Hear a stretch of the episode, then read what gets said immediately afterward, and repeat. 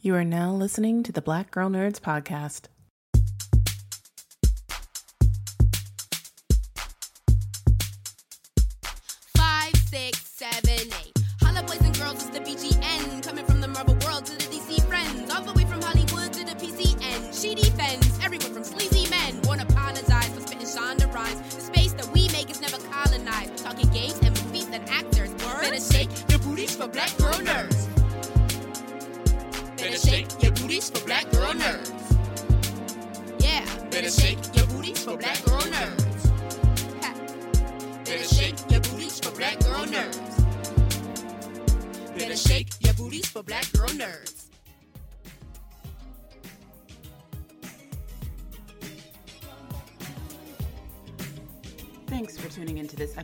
The Black Girl Nerds podcast. My name is Jamie and I am your host along with Ryan.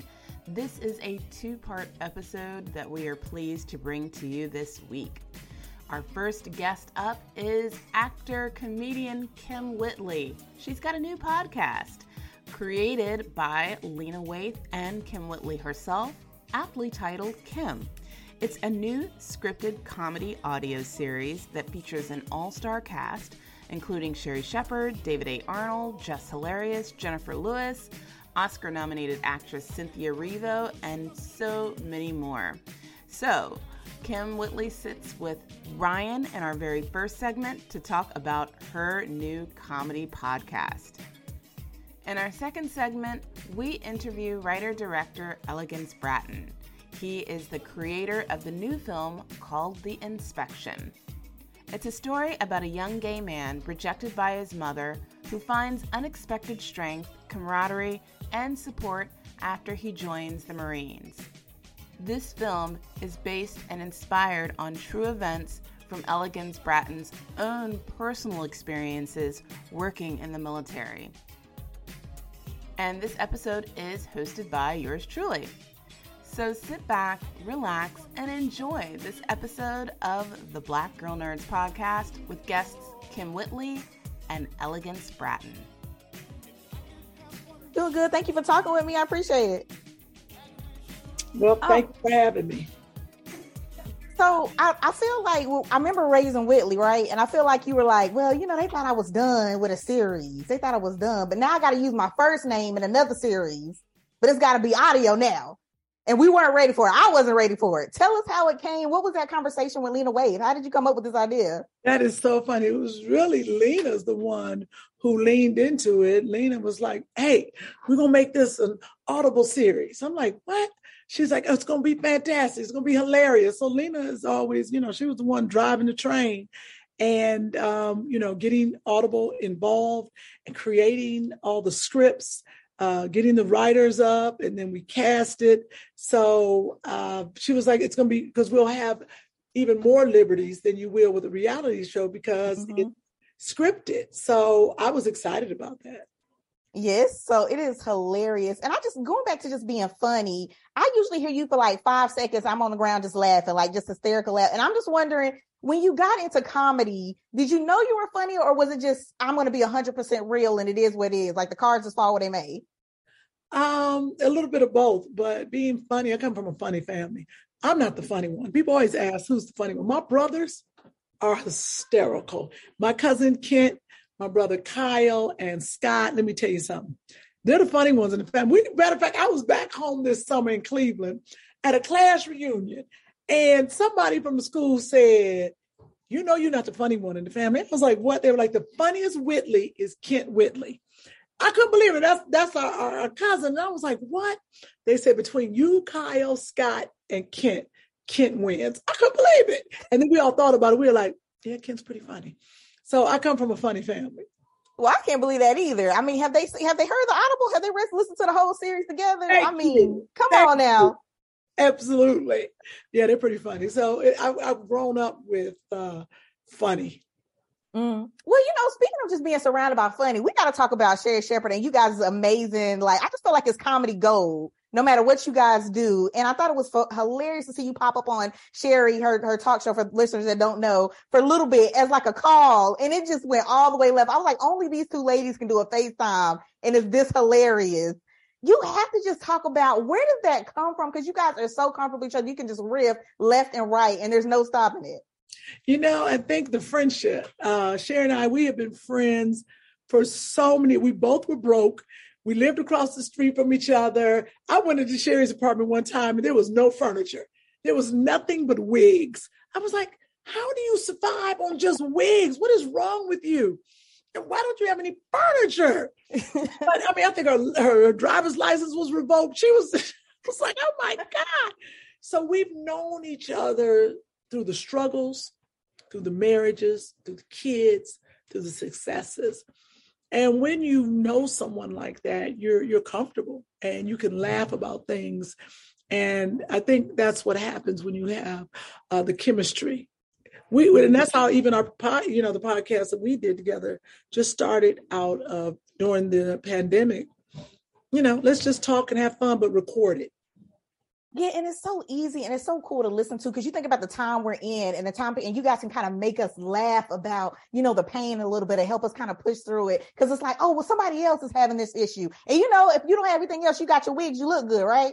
So people are thinking this, you know, if you look good, you feel good, right? That's gonna propel you to your next thing that you're gonna do. Absolutely. So it's it's so amazing what you guys do on camera. And then I have to ask though, because one of the funny parts I thought in one of the episodes was, okay, so her ransom was only $34. That's all you had to pay to get her back wow, oh, that's a, we were trying to think of one of the funniest lines in the in the Kim uh, podcast original uh, series. Let me tell you something. The Audible original, uh, Kim. When you listen to this, there are so many great lines. Yes. But when Myra says they had to pay thirty four dollars for my ransom, I screamed. I was laughing so hard, and I knew the line was coming up, but it's so silly. So there are a lot of lines uh, in this show. And when mm-hmm. Sherri came on to do uh, the Kim um, original, Audible original, that, you know, I was like, uh, Sherri, you're going to be playing this part. And she is so good. Voice acting is so different.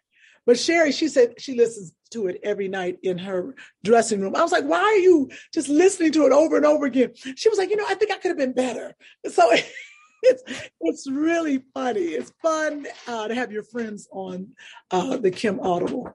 Yeah, you will be listening. Like people don't believe it now because they haven't got the experience, but you will be listening to this constantly. Because I I was just listening to another episode of it because I just wanted to know because it's it's just so real. And you know, you bring into the kid element. You know, having that realness of having to be a mom, having to talk to your kids, and you think about everything they're going through today in the episode about afterlife, I was like, oh gosh, well, how's this one is gonna go? Like, how how's she gonna explain this, you know, to Trey? Like, what is gonna happen? What was that like for you to kind of bring that out? And what are you hoping, you know, moms kind of get from that and just that ease, that comfort of like trying to talk to your kids? It's not easy to do that. No, it's not. But I, I, I, really think that Kim shows mothers because Kim is a comedian and she's struggling. It's it's really her son. Well, her son uh, Tr- Travante is growing up with her, with mm-hmm. the struggles she's going through. So when something happens, we are really showing parents that you have to be honest. The world is not nice. And this is what happens. I, I think instead of, of shielding them from the truth, we're hurting them more. Let them see it and then let them ask questions. And I think that's what, when Lena um, uh, came up with this and with her writers and, and Mark Alton Brown that we want it to be real, but be funny because you can always feed people their medicine with a little sugar on it. A little easy. Mm. Yeah, yeah, I like that. Now you talk about honesty, right? And just kind of, you know, calling people out in a sense, but trying to be there for them as well. Do you think Kim did too much for Monica? That character, you know, I mean, you can't leave a, you're never gonna leave a kid just out in the cold, right? Like you got to do what you got to do. But she, Monica was a piece of work. Monica is definitely a piece of work, and thank God, Jess Hilarious killed that role. Mm-hmm, mm-hmm. Kim, yes, Kim does too much. She does it to the detriment of herself, but she's she's helping everyone, and then she loves Travante, so she has to help. You know, she has to help Monica because she wants her to be around. If she leaves Monica, then she's afraid Monica might come back and get Travante. Right. So you have to be able to balance that. Now, what is what is the easiest thing, or what's the most challenging thing about doing an audible? Because you're not it's it's different from a TV series, so it's a little bit taken away. But if you had to rate like the pros and cons, what's the what's the biggest difference? I would say the best thing about doing an audible is that you can do it in your pajamas. That's the best thing. And you don't have to go through hair and makeup. Uh, the hardest thing is voice acting to make Mm. sure you are absolutely putting out the best, I would say, the best acting Mhm. that people can relate to the story. And then when I say because you have to understand, people have to use their imagination when listening to an audible. They have to create the world that we're giving them. And each individual is going to create their own world. If I'm listening to it, I might think the background is purple. Another person might think they're outside and it's it's grass, but they don't hear the crickets. You put the crickets in there, you know you outside. Your other person might Mm, not hear yeah. it's a whole world. You're just in it. And I think that's what's so exciting about an audible that we are tapping into other parts of our brain. And I didn't know that until I did this show. And you sit back and you listen to it, it's kind of juicy. You know, Mhm. because it's it, and the reason it's juicy is because we've been using our eyesight for so long that now when you just use your ears, you're like, oh, wait a minute, it's giving me a little something, something. So that's yeah. Yeah, it's funny you say that because I remember this is the last little thing I'm gonna get away because you guys gotta check it out. I'm not gonna say anything else. I want them to check out, listen to all the little nuggets. But Trevante, you teach them how to ride a bike, right? And you hear every little thing of like what a mom would go through. Like you hear the eye and like he's screaming and you hear the and you want to see it because like you said, you're so visual. It's acted out so well and you can hear the sound effects and you're like, oh, I gotta see this. What does it look like? Even though we know what it's like when you're trying to teach a little kid how to ride his bike and how they fall down. But that's just what this Audible does, what this world does when it's done properly. You know, when you said when you get in that booth and you can hear every little sound effect and you can visually just see where the story's going. Right. And I'm and really I want to I gotta give it up to of course Audible and OBB Sound, but then Lena mm-hmm. Hilton Grad, all the people that can because you're absolutely this was not that simple. And when they put it together, because I imagine, I wonder how you imagine that scene. I'm not, no, you tell me, and then I'm gonna tell you what I saw. When she's teaching them how to ride the bike, ex- it- you, you go ahead and describe it to me. What did you see? Okay, so first he had to get the bike from the neighbor. So I'm thinking she's standing across the way. He runs over, like, you know, kind of kind of timid because like my mom really stand can go over here and grab Mhm. his bike and come down. He gets on the bike. I see it kind of shaky, like he's a little wobbly as he goes down, right? Uh-huh. And she's like, No, you got it. You got like parents I always say you got it when you just like, where we going? Where we going with this? And they're like, Oh, you got it. Just let him go. And I just see it. He gets like maybe five seconds away, a couple steps away, boom. Just like, cause that's how I was when I first learned how to ride a bike. You didn't get anywhere. Like they were like, "Oh, I'm gonna let you go. It's good. You good. You good." And nope, you finish as soon as you get that little partner payment, you out. You done. Now look how juicy that was, and you just used your own imagination and you Right? Yeah. that because you have to think as the actors, we're doing the same thing. We're reading, but we Mhm. are imagining what we're seeing. Of riding the bike, I felt like there was a bump in the road, there was a tree that was growing up, like all of that stuff. So thank you so much for uh, allowing me to ask you that question. Hey, it's fun, and this is I would talk about this all day because I love this. It's, it, this is the new medium that we're going to, and when you can do it like this, it's amazing. Because you Oh. can't even think about how this world is gonna is gonna explode, and it's brilliant. So I gotta ask you, wrapping up here, what's like what other genres you doing next? I'm I'm a you know I'm a nerd, so you like you doing any superhero voices? Like what's coming out next? You know what? I do appreciate that. You know, I am. uh, You know what? I'm gonna wait for season two. We we get a pickup. okay, okay. Every- I want everyone to go ahead and and and rate the the the Audible. I want them to Yep, leave yep, comments, yep. you know, and we go to the next. And you know, me, I'm still, you know, doing my Weight Watchers ambassador work. I've been working on campaigns right now, and it's just been a different world. And I'm still raising my son Joshua, Mhm. Who is the inspiration for Travante. So uh, you know, life is good. Uh, but I think, you know, you never I never thought that this Audible would be so good. Mhm, mhm. Well, you know what? Thank you, Kim, for just being a badass and just jumping into whatever. And we just excited to see it. I just can't wait. It's so cool to see you in these different mediums. I was like, did just say Kim was doing an Audible original series? Say what? But it's it was dope. So I'm here for it. I appreciate it. Well, thank you so much. I appreciate you. I appreciate you spreading the word. Oh yeah, oh yeah. You guys definitely check it out. And like she said, give the ratings, click it up, let it know. You know, we need the Yeah. diversity. Any mediums you get, keep it going because we want to hear it. That's right. Thank you. Thank you so much, Kim. I appreciate it. Thank you for being a good interviewer.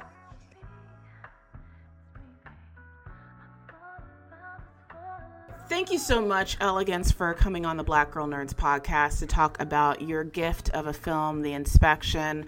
I had the honor and the privilege of seeing it at Toronto, at the Toronto International Film Festival, and it was such an honor and a joy to see everybody in the crowd react to the film and to see you guys up there, um, obviously embracing it with us and watching it with the audience. So, Inspection is a story that is very close to you because it's based on your personal experiences.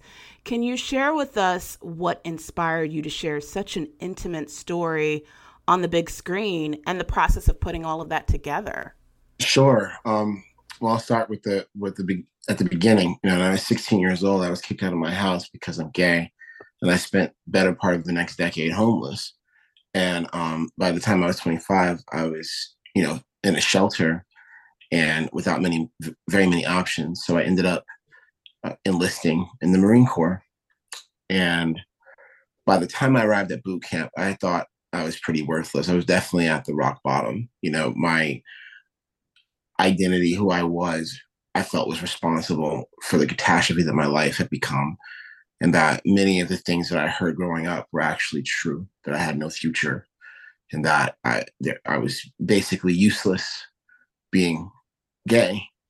And I was fortunate enough to have a drill instructor to remind me and, and tell me that all of those negative thoughts were a lie. That in fact, I had a purpose, which was to protect the Marine to my left and to my right. And that purpose made me essential. It made my life important.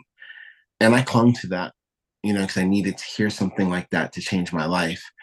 And that's why I made the film you know, I think right now we're in a time where things are highly polarized between left and right, and we are, as a global community, screaming at one another across our differences. And perhaps I found out this egalitarian lesson in an unusual place, you know. Um, but nonetheless, this is the message I want to get forth. You know, I hope that anyone who's ever felt abandoned or disregarded or under underestimated after they watch the inspection, they know that they matter. They know that they're enough because of that shared responsibility, that that kind of mutual collaboration.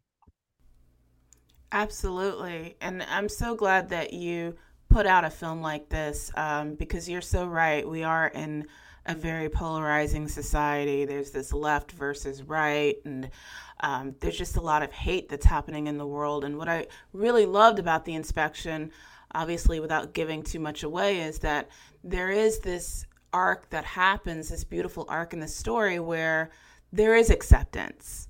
Um, and I and I really love that. Is is that something that you had experienced um, in your in your own uh, situation when you were in the military? Yeah, for sure. I mean, all of it is inspired by real life events, the good, the bad, and the ugly. You know. Mm-hmm. Um, that being said, there's a, a sense of camaraderie you get in boot camp that it's just funny because when you're in boot camp, all you want to do is leave. You you miss your McDonald's, you miss your Chinese food, your your your significant other that you left behind. And the moment boot camp ends, you miss boot camp, right? It's it's the most intimate of spaces that I've really ever experienced. And you know, as an out black gay man, you know, like this movie is not about a person who's like trying to figure out what they are necessarily. It's about a person who's trying to figure out how to be who they are in the world successfully. And one of the things that helped me in my military career was like I just had camaraderie. I had friends. I still have friends from the Marine Corps. We, we talk every day. You know, we are deeply in each other's lives. We've got godchildren. You know, a couple of them have now picked up the camera and want to become filmmakers. Wow. So, you know, um, I have some meaningful lifelong connections in the Marine Corps.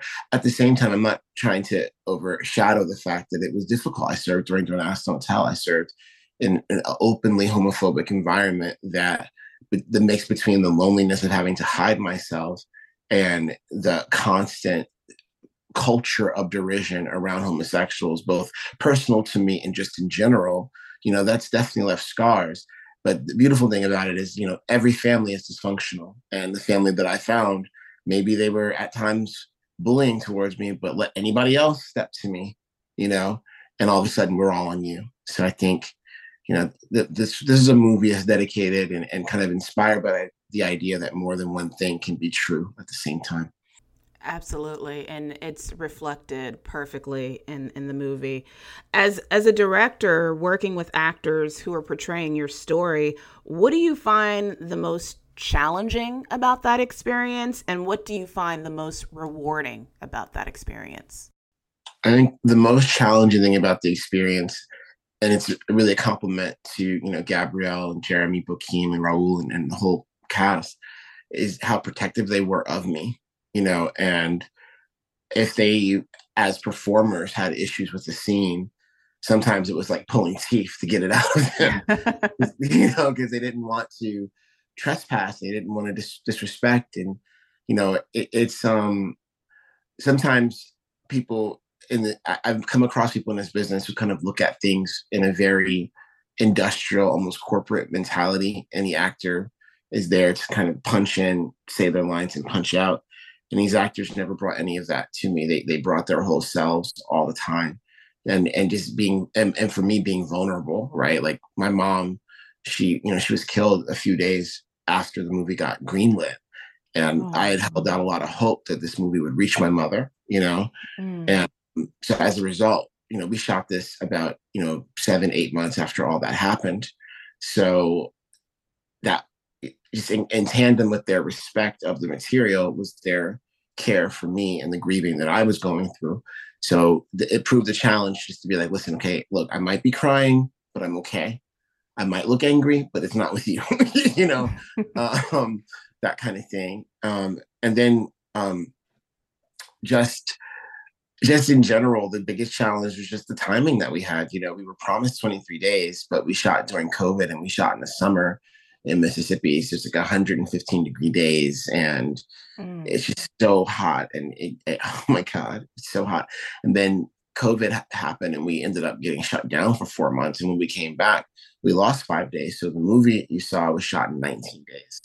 So just the kind of day to day stress, logistical stress of that, of having to really adjust on the fly and and keep keep sight of that the the essence of emotional truth became like my little personal mantra because the details had to be different now but that essence of emotional truth had to be maintained and that's kind of like how i got through the process of transforming my life into a film aspects of my life into a film Going back to your mother, you had mentioned that she had passed before the film was released.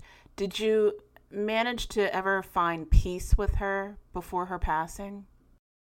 I made peace with my mom before she passed. You know, my mother, she's the first person to ever really love me completely. She's also the per- first person to reject me wholly.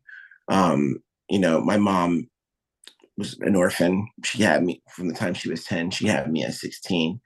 And she's a complicated woman. So by no means did we ever reconcile fully, but I think I made peace with the fact that I had to, you know, get on with my life and I always left that door open. Thank you for sharing that. You know, there's some really great performances in this film, and Jeremy Pope is so incredible in this story. Did you play a role in his casting at all, and, and what was it like working with him? Uh, Jeremy, I played. I definitely played a role in this casting. I I took no prisoners and made sure it was Jeremy Pope in this part, oh, which nice. was you know just. I mean, it was it was great because the studios were really really supportive it just takes a minute to get everything into place so that it can it can do what it needs to do to be successful. And I'm just grateful that Jeremy had the patience for the process. And you know, once he once we started working together, he's just such a he's such a, a prepared performer. We had so many conversations about just my life in general. We just talk for you know the months preceding production, and you know any moment in the script, he would have these really insightful questions to kind of like dig into my past and just understand who I was at that time. But I was also very clear that I wasn't asking him to, you know, impersonate me or, or become me or anything like that. Um, you know, casting someone like a Jeremy Pope is really important to me because he's an out black queer actor, and you know, uh, I grew up as a black gay man, but gay kid, not really seeing myself in movies. We don't get to be the heroes of films very often.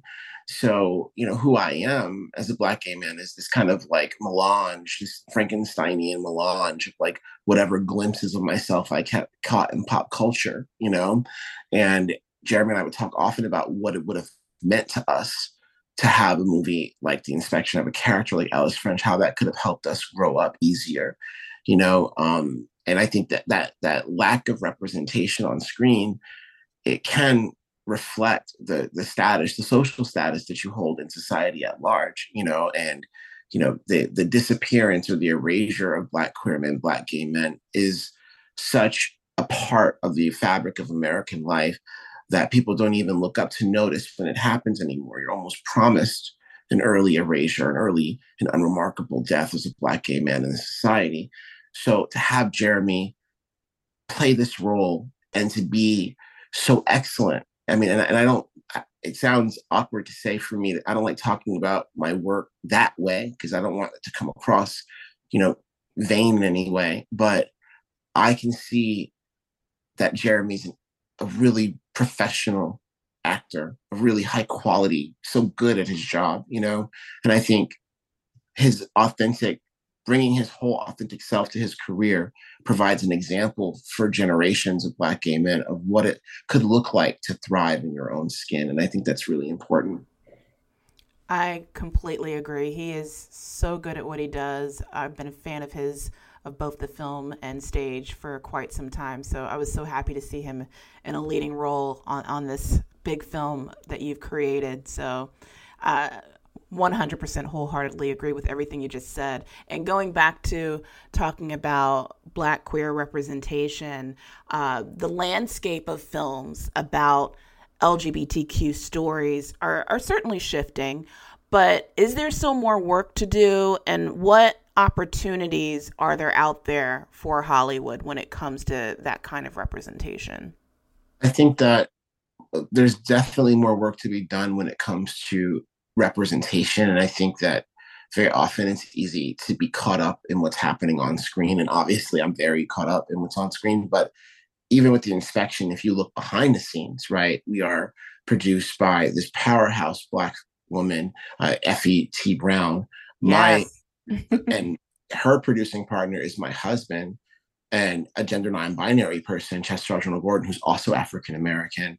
Mm-hmm. Our executives at the studio are black and queer and female, and um, even the crew itself is very, you know, diverse. We, queer folks, disabled folks, elderly folks, you know, um, Middle Eastern folks, black folks, white folks, you know. So I think that that behind the scenes representation is really really important because it's going to impact how easy it will be for the next person who wants to tell a story the next black queer person who wants to tell a story like this to make that story. I i, I would be remiss if i weren't to, to acknowledge that i had such an incredible support system behind the scenes who i didn't have to explain myself to. I didn't have to do the work of humanizing my experience for. And gratefully you know a24 is a place that really um, prides itself on being with the future of things, right? And listening to these incredible people, these you know diverse people that they've hired to and trusting them to be right about a film like The Inspection, you know. So and and Game Changer Films with Effie T. Brown, you know, that this is literally her mission as as an artist. I joke with her sometimes, and I'm like, Effie, you're you're not a producer, you're the Harriet Tubman of independent film. like, Love that.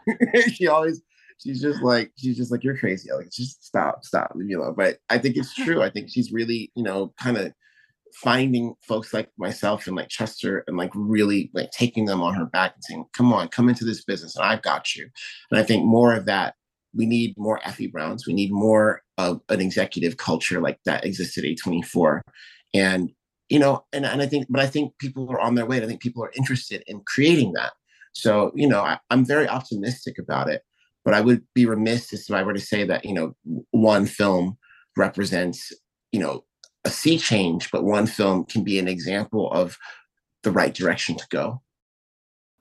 Absolutely. And we here at Black Girl Nerds absolutely love Effie Brown. She's great. Um, and also, uh, I love what you say about the behind the scenes representation. Because sometimes when the conversations about representation are discussed, it's always about in front of the camera and you know seeing black faces and seeing uh, faces of color and that's important. But there's a structure involved right? There there's a system. It's systemic. So we've got to be in all of those areas where it comes to below the line positions above the line positions in entertainment. So i'm so glad that you brought that out and uh, brought that up. And then people like effie brown who are producing really great content um, she's she's amazing and another woman that we love here at Black Girl Nerds is Ms. Gabrielle Union. Yes, we live, we get our life, we stand, all those good things. we live for Gabby.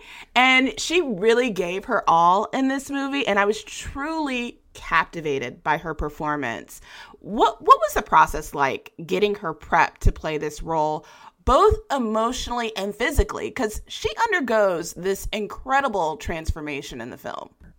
Right um well I, you know I, I, get i bristle at questions like this because i don't ever want to reveal the, the strings and the magic. You know where does the rabbit come from out of the hat you know? But um, i think gabby would want me to acknowledge the fact that we had an incredible uh, makeup team and hair team. Uh, Dorico, uh, uh, jackson was her hairstylist and uh, our our makeup artist Ren and uh, Amanda, uh, both kind of we all worked together to create a look that was indicative and inspired by my mom. You know, my mom was like the prettiest black girl on her block, you know, when mm. she was mm. growing up. She was highly sought after. But when people got with my mom, they soon discovered that, you know, behind that delicate facade was a fierceness and a ferocity and an urgency and I think Gabrielle has that type of dichotomy as well as a performer, where I mean, she's just so incredibly beautiful. It's uh, just undeniable.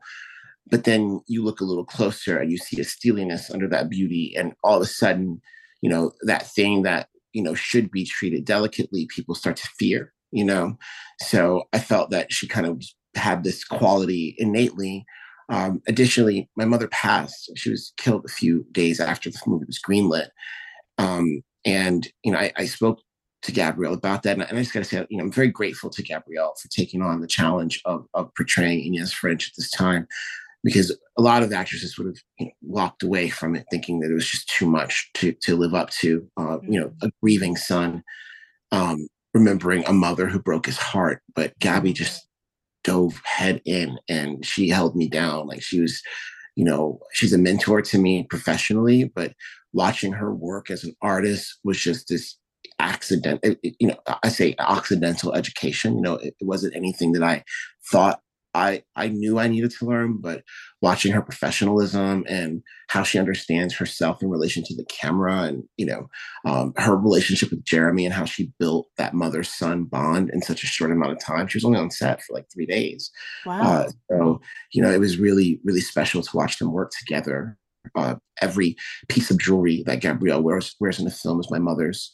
Uh, the Bible that she uses in the film is my mother's. The way she styled is to look like my mother. Um, and you know, I, again, I'm just so grateful to her that she brought her whole self in, and, and and honestly, you know, she exists in the film to speak to our Black community. She is someone that we pay attention to. So I just get so many bonuses out of this. Uh, not only do I have a great actress, great artist, but I also have an activist and a superstar who whose you know very identity and culture is relevant to the issue that I'm bringing up. So I, I'm just you know, it's an embarrassment of of riches, and I feel really grateful that that Gabrielle took on this challenge. Oh, we're we're grateful to see her just shine on screen and to see her in a completely different role. I, for the first time, I actually disliked Gabrielle Union watching her play um, your mother in this film because there there there was this moment, this one particular scene that still strikes me. It still, you know, even makes me want to weep inside where um, Jeremy Pope's character, you know, playing you, um, has you know been homeless, been out in the street, and unfortunately hasn't been able to bathe. You know, lacks hygiene, and he wants to sit on the couch, and she tells him to get off of the couch. Um, that was just that was a moment for me. Did that happen to you between you and your mother? Well, I think that you know again, this movie is 100% autobiographical when it comes to the hopes, fears, desires, and motivations of Ellis French even if it's not a situation that I've been through myself. Mm. Uh, however, the dynamics between his mother and him are 100% real. Uh, that being said, the whole idea of being queer in uniform being a, a, a, form of oppression, like being forced to serve in silence. You know, Don't Ask, Don't Tell comes along in the 90s, but in actuality, it was 80 years worth of, of silence enforced on queer service members. So Ellis French has to be more than me you know mm. he can't he, and and ellis is very much the creation of jeremy and i and it's not to say that we don't use our personal experiences as a launching pad but you know i'm not brave like ellis is brave. I'm not like you know when i was in boot camp i was trying to blend into the wallpaper. I wasn't trying to stand for who i am you know? I was you know so there's there's there's an element of poetic license into how his story unfolds.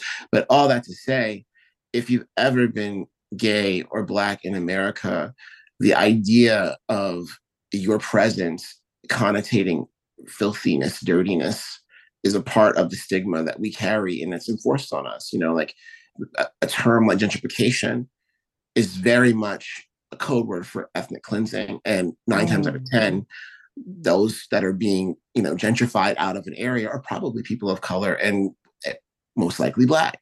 So and you know homosexuals in society you know there is that's the nature of homophobia is that by by virtue of being deviant you are somehow unclean so sure my mother made me feel unclean and deviant in so many ways mm-hmm. um, and that being one of them but you know it, it was also the language i grew up with like, i had versions of the script where there were much more hateful things that she said and I realized that you know movies are about showing and telling, not so much about speaking. I mean, it's about both, but for me, I, I, I like to lean on the side of the show rather than the tell, and um, you know, so that action of putting the newspapers down on the couch before you sit, you know, that is definitely a way that I've been ostracized in my house, but yeah. the way it shows up in film is is much more pronounced because of the demand of the cinematic. Yeah, yeah. I mean, that was the way you. Um showed that artistically was just perfect. Because sometimes you just you don't have to say it, just showing it um, is is just the way to do it. Elegance, listen, it was such a pleasure speaking with you. This film is absolutely brilliant. Again, I, I had the opportunity to see this in Toronto, um, and I'm so happy and thrilled for you for the nationwide premiere.